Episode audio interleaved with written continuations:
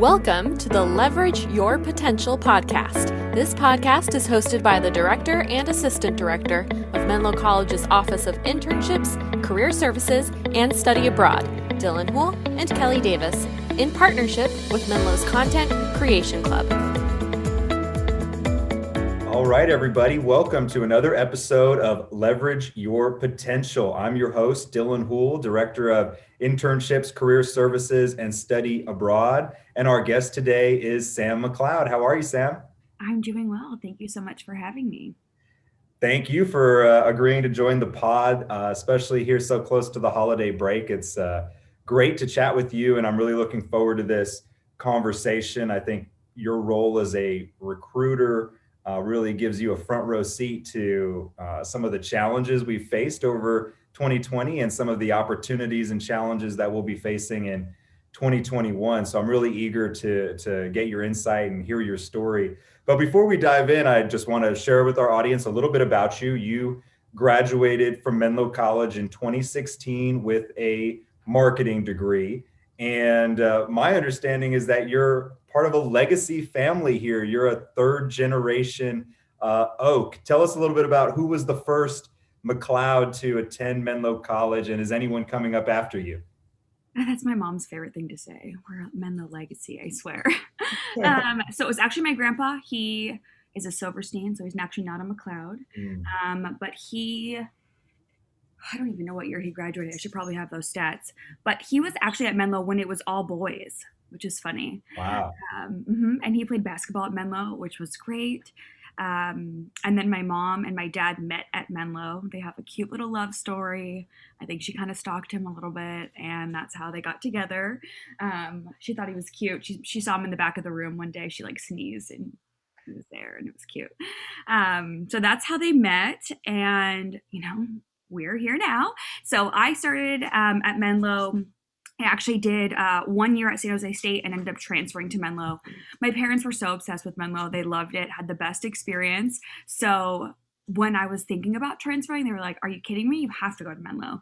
And that's when they were starting a cheer team. So um, I was actually able to kind of talk to the cheer coach at the time and and kind of leverage that. So that was really cool. Um, and then when I was at Menlo, they asked me to start a dance team. Uh, they knew I had dance experience and all of that, so I was able to actually take a break from the cheer team and start this dance team, uh, which was really cool. And then the first year we were able to recruit people, Michaela actually decided to come to Menlo. And I was like, okay, well, if you want, I can recruit you for the dance team. She was like, obviously, that would be great. So now she's the recruit from, she was our first recruit on the dance team. Um, there's, we have another brother. I don't think he's going to go to Menlo, but you never know. Um, he does film and TV and all that cool stuff. He does like music production. Um, so if Menlo decides to have like a music component, maybe he'll jump in, but you never know. I think a business degree gets you a long way. So no matter what, I think he could benefit from it. But as of now, we're the last ones, but you never know. Excellent. Your brother is uh, in high school currently? No, he is, he's 21. So he actually didn't go to school. Um, he did a little bit of, took a couple classes where he was doing kind of film production, music production, all of that. Um, and then kind of started his career. So you never know, he might come back. Excellent. Well, I think it's uh, I think it's so cool that you have these multiple generations that have attended Menlo College and have been part of the history of of the school. I think it's a, a unique insight um, sure. that you have, uh, and hopefully that that uh, will continue. But let's talk a little bit about present day and your current role. So you're a technical recruiter at LinkedIn, and you know LinkedIn is is one of the big Silicon Valley companies that a lot of our students obviously would like to work at and obviously use for their job search and, and networking tell us a little bit about what your day to day look like uh, when when uh, you hear the job title technical recruiter. What does that mean? Yeah, so that's a it's a lot in itself. So bear with me as we kind of walk through it. Um, so I started as a recruiting associate. So that was kind of in like kind of like an internship program like that you guys look for, but it was a paid internship program and it's technically like a real job. But um, it's like a cohort. So I jumped in as kind of in a recruiting cohort. You can hear my dogs in the background. Um, and it's pretty intense. I mean, they call it kind of like the Hunger Games. It, it's a it's a numbers game. You want to be really strong uh, coming out of the gate. Um, obviously, you're working for the, one of the top companies, which was LinkedIn, so you didn't want to let anybody down. You wanted to come in really strong. Um, and they teach you from beginning to end how to recruit and how to be kind of one of the best recruiters in the valley. That's the the ultimate goal. Um, if one one day I decide to leave LinkedIn, I will have the skills to be a successful recruiter wherever. So that's the goal of that program. Um, it's about an eight month program, and then if you do well, they can convert you to full time. If not, then at that point you kind of walk away and decide maybe recruiting isn't for you, or maybe this kind of high paced, um, you know, important. My goodness, my dogs. I'm sorry. Oh, that's okay. Uh, it's kind of like a you know they if it's if it's not for you that's totally okay but i was fortunate enough to have done well um, and was able to kind of succeed and go from there was offered a full-time role and i've been there ever since uh, the technical component is working with engineers so I recruit the engineers who are building our sites, if that makes sense. So the people who are building the LinkedIn platform, um, whether it's they're application developers, whether they're creating the UI, so all the little buttons that you touch, um, the mobile app sometimes, um, also kind of the storage. So think about all the data that you put into LinkedIn, like LinkedIn.com, you put all of your kind of contact information, all your work history, all of that. That's considered our storage. So I recruit those engineers who are building the databases all that kind of stuff. So that's where the technical component is. Again, kind of the good thing is that I know the entire stack, so I can talk to you about everything from the little buttons that you're pressing to the storage. So again, I've recruited these engineers. So one day when I decide to go somewhere else, I can recruit those engineers for that company. Um, and the cool thing is that a lot of Silicon Valley companies are recruiting um, and are, are needing those types of engineers. So they're in high demand. And I feel like that was a good opportunity for me to kind of jump into you know this kind of work environment because I'll I'll have a job for a while if I'm recruiting these types of engineers. So yeah, yeah definitely some job security if if right. uh, you're working with engineers. That's that's the one of the top positions and and job titles of the future. Yeah. Now, I think what's interesting and, and for our students who are who are deciding on a major, you chose marketing, but I think a lot of students might think of recruiting as an HR function or housed within HR. Tell us a little bit about, you know, why you chose marketing, what was your initial motivation, and how those marketing skills actually play a role in what you do today. So when I decided to do marketing, when that was my major, I was actually thinking that I was going to jump into kind of the advertising space. That was going to be my goal is to kind of market myself to companies and kind of start advertising. Um, I, I, wasn't really sure where that was going to take me. Um, and then a friend of mine who worked at LinkedIn actually referred me to this role. And I was like, well, no matter what, if I get this opportunity, it's going to be a huge you know growth step. So advertising could potentially take a little bit of a back seat while i grow this career. Um, but i mean as far as the common skills that you need that you get in a marketing degree or a business degree they're all there. You need those every day in recruiting. Um, i would say the hr stuff does come into play but when i think of hr i think of kind of the compensation team. I think of um, our business partners. I think of um, i'm trying to think. They're a little bit more diligent. I feel like we're we are going through kind of the interview process and we're recruiting people, but I wouldn't say it's kind of the nitty gritty, which I feel like when people think of HR, that's more like the rules and those kind of things that you go through. Like if there's a, a violation or whatnot, you would go to HR. Um, and I think technically we're under the HR umbrella, but we're really more talent instead of just HR. And you know, speaking directly to students that may be listening that are studying marketing right now, what advice would you give them, or is anything you wish you would have known about, uh, you know, the marketing degree or the or the degree you chose now that you're in the career in terms of uh, what might provide the most value, or what you, or what students can do while they're in college that can best prepare them uh, for a career later? Yeah, so I wouldn't necessarily say about the degree. I feel like the business degree, the marketing degree was was huge. I feel like I learned a lot about the market and everything that that comes to it. But it's group projects that are super important because in the real world, all you're doing is real life group projects with people you're coming up with PowerPoints. I mean, those are huge. If I had known, I would have probably spent more time investigating and dissecting PowerPoint because they're so important now. And now I'm presenting to hundreds of people instead of just you know my 30 classmates so um, that's really huge i feel like those relationships are really important um, they don't tell you that the relationships at menlo will last you forever um, the reason i'm at linkedin is because a friend of mine referred me and that's how it worked out it's the network that's super important. Um, my best friend Savannah works at LinkedIn because I hired her there. So I feel like I wish people know. I, I want them to know that the that the relationships are really important. And so Menlo's so small, and I feel like it's a really good opportunity to create that network. So utilize it because it'll come into play. Um, and you never know. I mean, I feel like, again, like I mentioned, when it's time for me to go to another company, I'm not just going to apply randomly. I'm going to reach out to my network and I'm going to say, you know, who are these people that I respect? Did they come from Menlo? Do they have, you know, did they come from this company or whatnot? And, and then reach out to them to get my next opportunity. It's not just going to be kind of a cold call situation. So um, utilize your network, make friends. That's what I would say. I think that's I think that's great advice, and you know, one of the thing, one of the tools that we tell our students to use uh, on LinkedIn specifically is when you go to the Menlo College school page or any school page, they have an alumni section. You can oh, see yeah. where where all of the graduates of a certain school have gone on to work and where they live. And uh, I encourage students to use this every time you apply for a job. I say, immediately your next step should be find out if there's any Menlo College alumni who work there that you might be able to introduce yourself to, because uh, you never know how they might be able to help uh, accelerate your application. I mean, when we were hiring, so that cohort I was telling you about earlier, uh, the recruiting associate cohort, um, when we're hiring for those for those people who have no experience, basically new grads, the the lady in charge she sends us an email and says, "Hey guys, you know, send me your your referrals and we'll kind of go from there. They don't even really post it externally sometimes. So it's so great to know that you know that that that's really how it goes.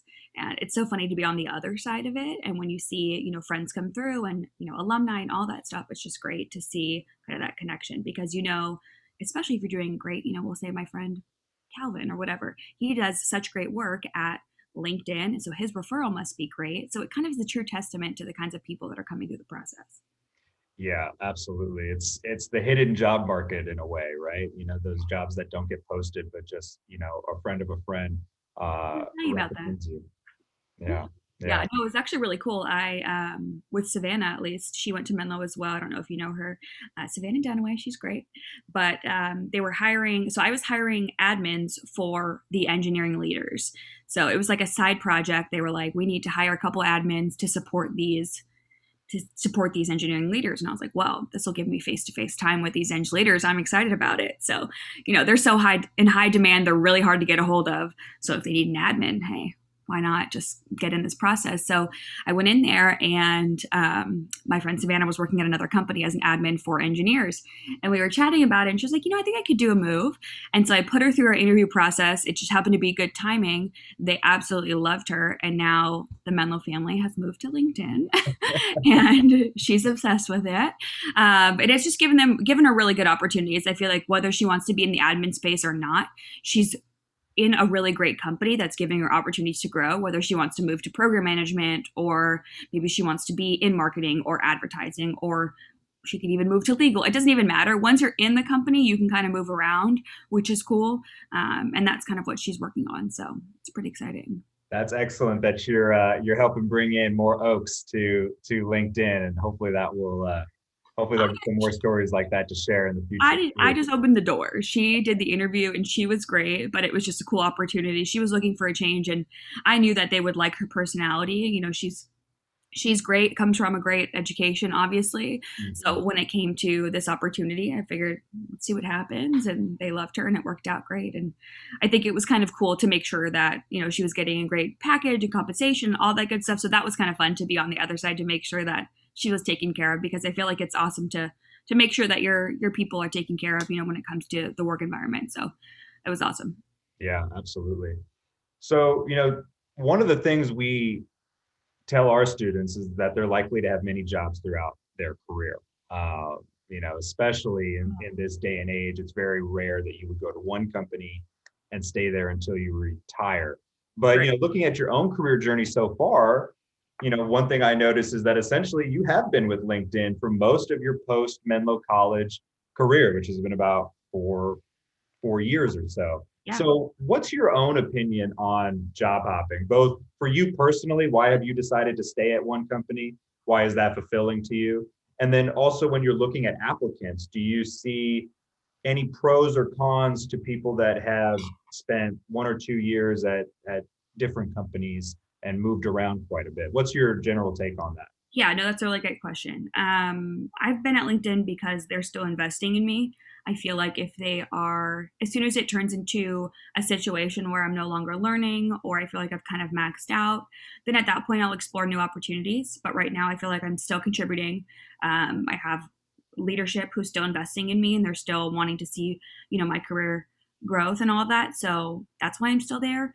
Um, and I feel like there is a little bit of loyalty. I feel like they did invest in me early on. So I do want to make sure I kind of see that through.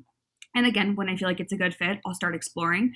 Um, when it comes to applicants and looking at profiles, it's so funny that you mentioned that. Anything under a year is a red flag. So if they move a company in six months, eight months, nine months, we look at that. Um, if they're continuously changing jobs every year, that's a red flag as well. We want to see at least about a year and a half in every company, maybe a little bit more. Um, if they have less than a year at every company and they're clearly job hopping, we will we'll ask them like what's going on here? Was there an issue? Was it your fault? Some people come they do that to kind of attract the money. They feel like maybe they'll make more money if they go somewhere else um, or more equity if they're trying to find um, you know, kind of their new stock or whatnot. Sometimes that happens because um, a lot of companies, after the first year, you got you kind of get a sign-on bonus when you sign on to a new company, and it's usually have a one-year cliff. So it's funny to see people go after every year. Um, if they keep moving, then we kind of anticipate that they're chasing the the money, but um, or something went wrong. Maybe they didn't have a good um, relationship with their manager or, or the company or whatnot. Um, but if it's just a one time thing, we totally get it. I've had friends who've been at LinkedIn or been at other companies for a year and they it's just not for them. They don't want to continue there, and that's totally okay. Um, but if it's less than a year, then then we usually ask questions.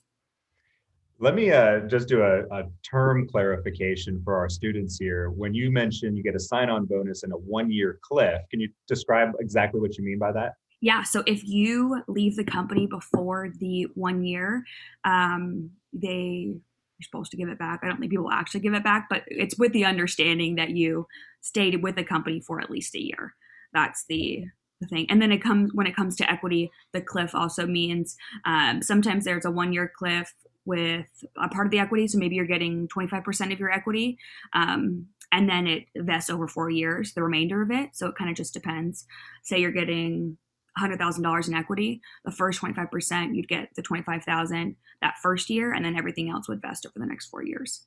Right. So it's a one year cliff. Like you have to stay with us for that one year before you get the rest, um, if that makes sense. Yeah, well, it's very it's very similar uh, to uh, the system here in higher education, where yeah. the the the institution might be putting some money into your retirement exactly. month, but you don't actually get to keep that money unless you stay with the institution for a year or two years or whatever the vesting period is. Right. And every company has something different. Um, I believe I've worked with other companies and like I think Amazon's a little bit different. Their vesting period, I believe you get more within that first year. So that way it's heavier in the first year. And then the second year, it's a little bit less. And then as the years progress, there's potentially more uh, opportunity for refreshers or whatnot. But that first year, you get a lot of your money. The second year, you know, it kind of, it's just an incentive to stay at a company basically sure. for a little bit longer.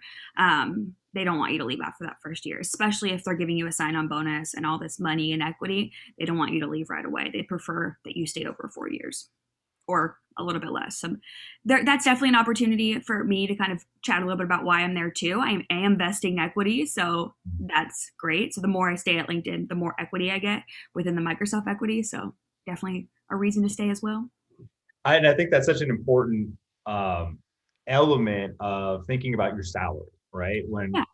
when students uh, are negotiating their first uh, uh, job opportunity after college, you know, one of the one of the most obvious things to focus on is what's my annual salary.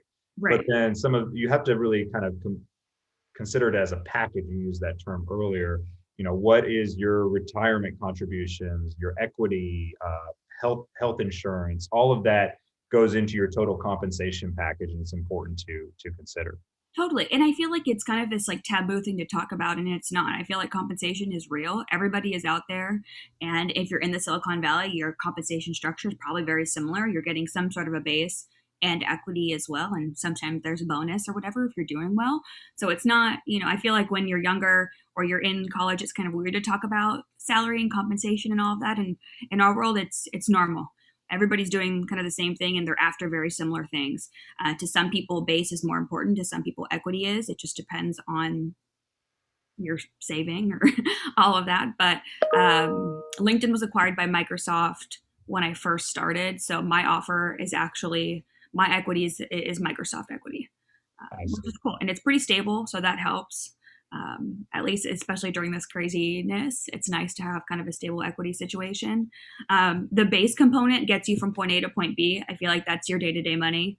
That's what gets you from paycheck to paycheck. But the equity is kind of that savings that you didn't think about. Yeah. Um, you know one day maybe i want to buy a house or whatever that would be the money to use. And so it's nice to have that. And you don't really see it so it's kind of nice to have that when you're like oh wait there's that money. Yeah put it away put it away. But they they offer it to you. Most people will offer you kind of a, a standard number, um, and there is opportunity usually to kind of negotiate if you want maybe a little bit more equity or less space, or kind of it depends on how you want that to work. But most people know that that that's usually what's coming. Got it. So let's dive in a little bit to some of the entry level pathways into LinkedIn. So I'm sure a lot of the students at this point in the conversation is saying, I want some of that equity. You know, I would love to work at LinkedIn and and, and be part of that that ecosystem. And we've had several students, uh, you know, yourself, Savannah, or, or I should say alumni, uh, launch their careers at LinkedIn and, and, and work there to this day. Can you tell us a little bit about the typical entry level pathways for business students? You mentioned the recruiting yeah. associate, Hunger Games. Uh, what other ways do people typically get into LinkedIn? There's um, a couple. There's we have a business leadership program, which is really cool. It's definitely again kind of it's really cutthroat but in a great way i mean they want you to be successful so it's like a rotation situation where you um i don't know a whole lot about it because i didn't go through it but i know that you do a, a few months in every area so like maybe three months in sales three months in recruiting three months in finance. So that way you really get kind of the whole package when it comes to being um, in business. But I know the cohort is tough because they take uh, master students and undergrad. So it's kind of the best of of both worlds. Mm-hmm. Um, and it kind of just depends. So I know that interview process is different, but that is straight from undergrad or from a master's degree. You don't need any work experience for that. Um, which is cool. Um, I believe at LinkedIn it's called the BLP, which is the Business Leadership Program, uh, which is really cool. Again, tough to get into, but it's worth it. Um, I didn't realize this, and I'm sure because you're involved with the internships, you would know this, um, that they hire so early on. I feel like when I was a senior or a junior, I was like looking at internships. These people are interested right away. I mean, they're looking sophomore year to apply for junior year. I didn't realize you have to apply nine months earlier. That's something that I didn't realize. So now that I'm here, I know. Also, with internships and all of that at LinkedIn, they have HR internships, um, but they just hire so few of them. I mean, I feel like there's like four or five in the entire company. Um, so it just depends. And again, knowing somebody is always super helpful. Um, and putting the more information that you can on your resume, the better, because they're looking for specific things. So that's super helpful. Again, they do entry level kind of recruiting. Like that's how I got into it, the program.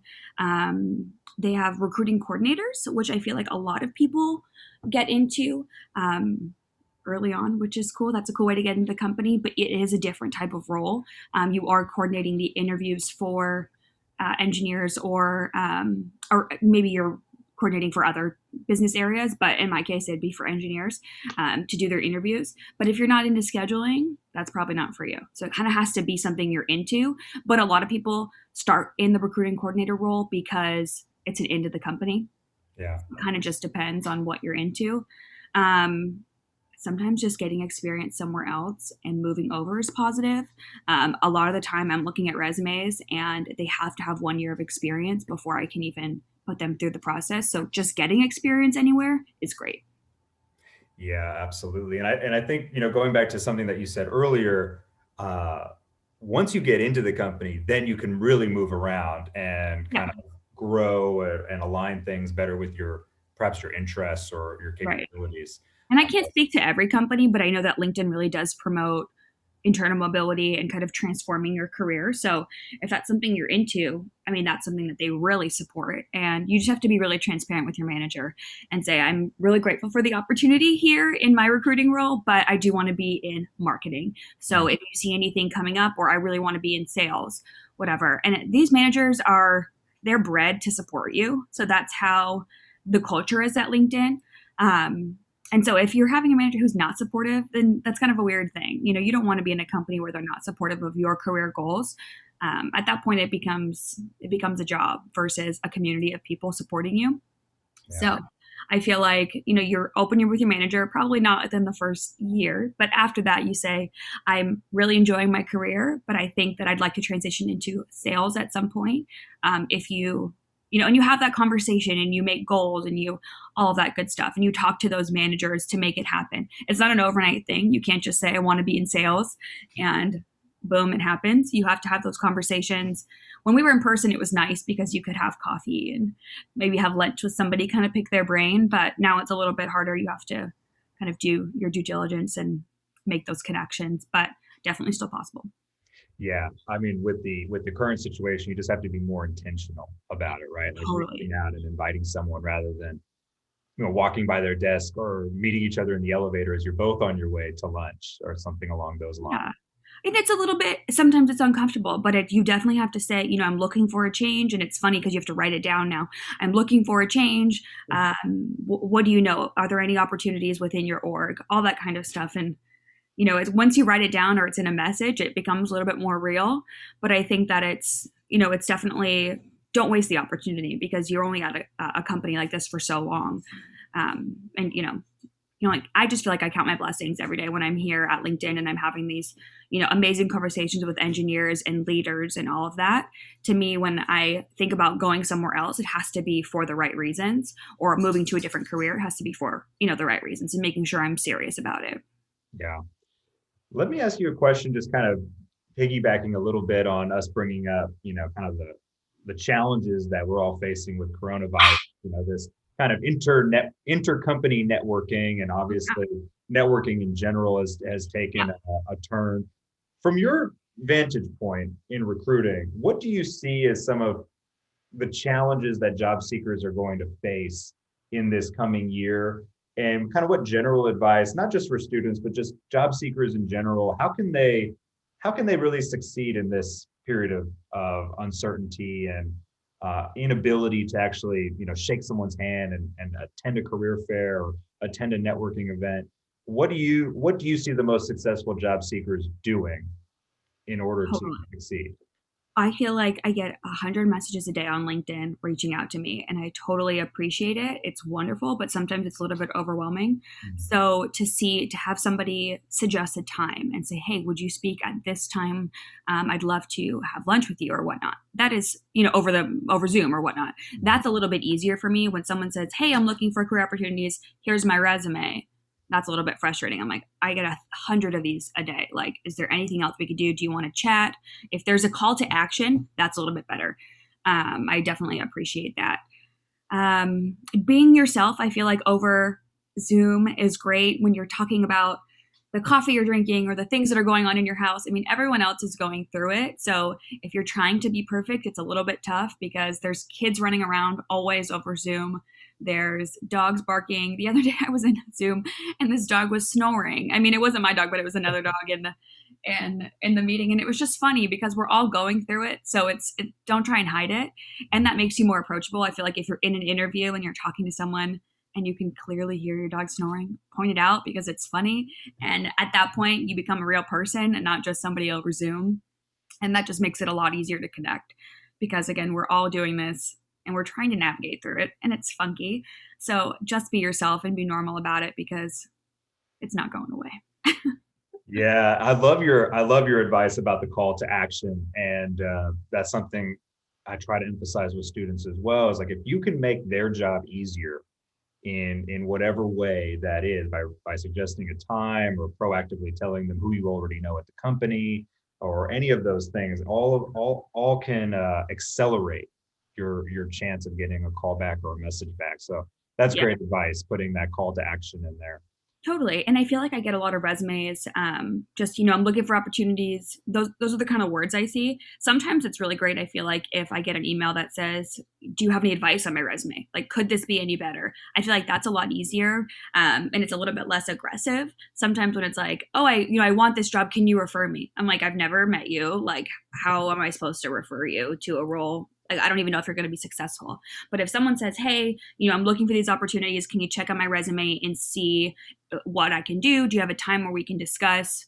You know, that stuff I feel like is a lot easier. But when they just kind of come out bluntly and are like, "Can you refer me? Can you put me in the direction of this uh, recruiter for this role?" I'm like, "Whoa, I let's just pump the brakes here. Can we have a conversation first? So I feel like easing into it is definitely the way that I would prefer. Um, when it comes out so strong and so aggressive, it's a little bit frustrating. Let me ask. Let me ask you this question, um, because I think sometimes uh, students might be reluctant to reach out to a recruiter. Uh, you know, for a variety of reasons, they've never done it before. They don't exactly know what you're looking for. Give me this insight. Do you get all the applicants you need through referrals and the application process or do people that reach out to you are those people have you had experience actually moving them through the process? And and just like that random cold call message on linkedin turning into them getting an interview like can students feel like yeah there might be a 10% chance if i send the right message to the right recruiter on linkedin that actually might be just as good as applying online in terms of funneling me through. What's what's like the percentages or what's your experience on I that? would do both. So I would submit an application and then I would reach out. I think on LinkedIn it says at least when I when I check it, but I don't know if that's just because I have access.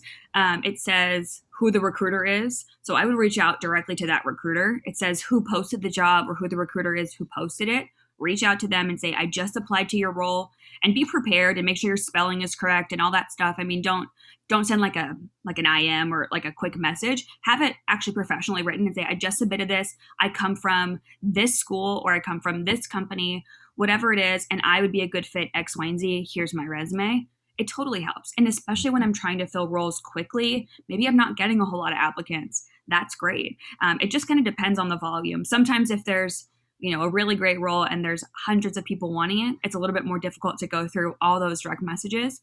But if it's a lighter role and you know it's niche and it's hard for me to fill but i have this great candidate who just sent me a message that's awesome. That helps my search for sure. Sometimes i'll post on linkedin if there's a role that's not getting a lot of traction and i need it um, and i'll post i'll be like hard to fill role would love some applicants if you please reach out if you think you'd be a good fit for this role.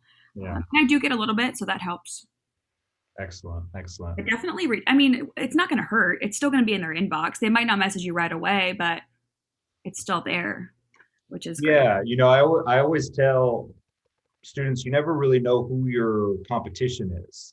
Yeah. So you never know when you when you apply for that job, you might be one of five people that apply. You might be one of five thousand people that apply.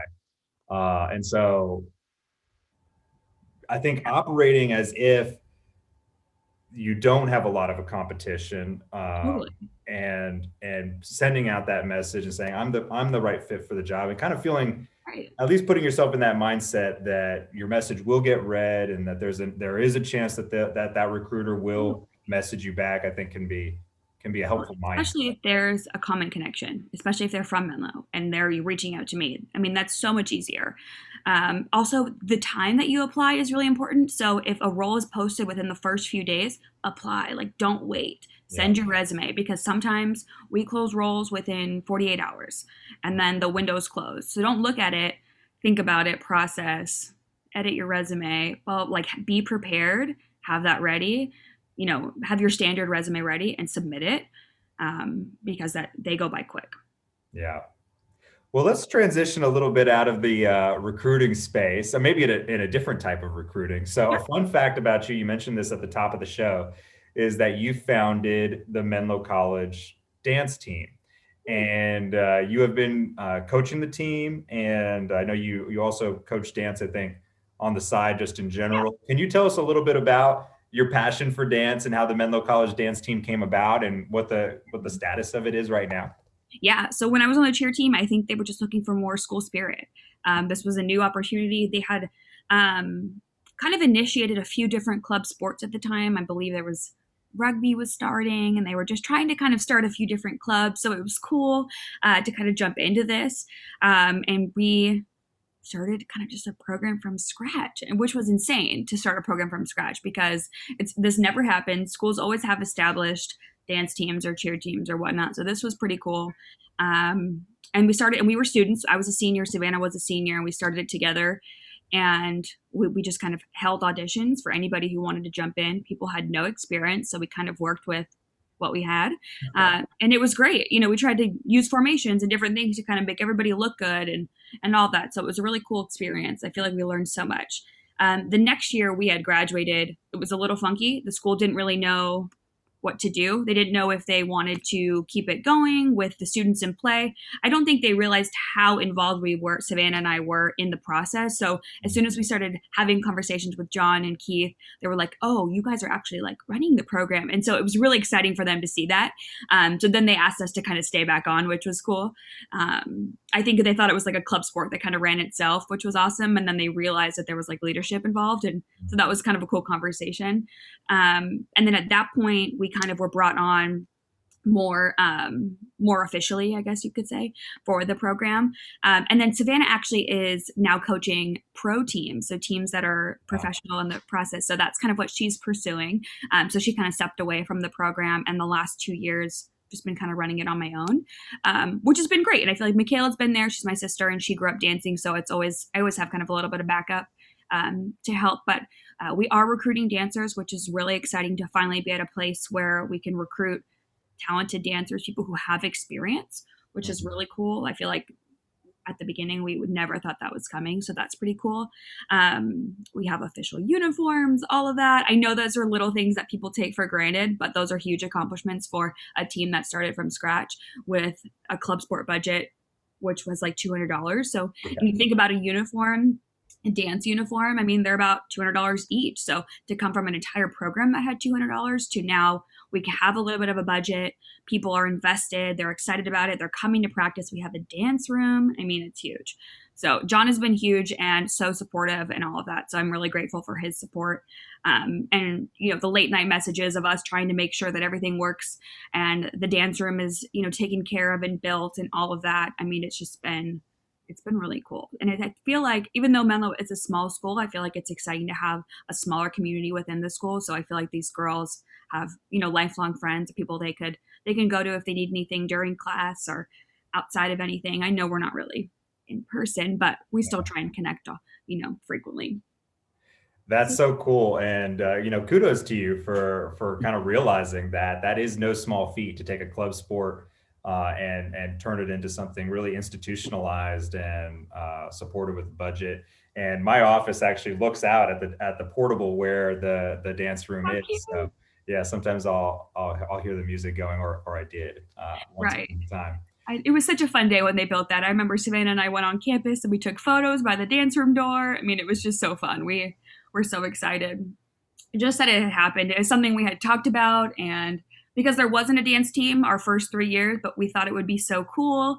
And so when it actually happened, we are like, wow. And then now to see where the program is compared to where it was, you know, our senior year, what are we, five years later? It's just so cool to see people coming to Menlo because they want to be on the dance team. Like if there wasn't a dance team, they wouldn't come to Menlo. So that's pretty cool to have that be their deciding factor now and, and have it be so important. But that does put a little bit of pressure. You know, we want to make sure that we're still building that community, especially in this weird time um, we're trying to find creative ways to make sure that people are still dancing or they're still feeling a part of the, you know that Menlo community, a part of the dance team, all of that. Yeah, definitely. That and that's the challenge I guess we all we all face.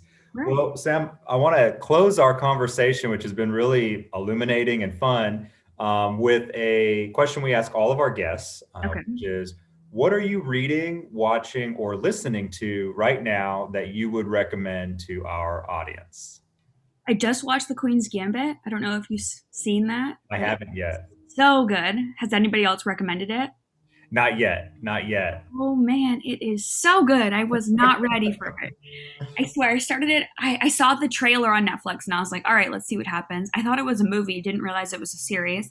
Yeah. Started it and was hooked. It's like a seven episode thing. And I couldn't put it down. I feel like over a weekend I watched the whole thing. It was amazing. Um, that's what I'm watching. As far as reading, I always read self help books. I feel like those are fun to read and they're just easy. So, all those fun ones. I feel like Rachel Hollis has some good ones that I like to read. She just came out with a new one. Um, yeah. Very cool. Very cool. I've heard so much about the Queen's Gambit that I think I'm definitely going to take some time this holiday break you to. Ha- it's not even that long, I swear. And like one, just one really good binge. Order some pizza and, and, exactly. You need a little bit of a break in between because like, after hour three you need to like stand up and stretch and then you'll come back into it and then you'll be hooked. No chance you're going anywhere after that. Awesome. Well i'll check it out. Sam thank you so much for this conversation. It's been great. It's been really fun. Thank you so much thank you for listening to the leverage your potential podcast this podcast can be found on anchor.fm Spotify, Apple Podcasts, Google Podcasts, and other podcast platforms. Please give us a rating or a like and let us know what you think.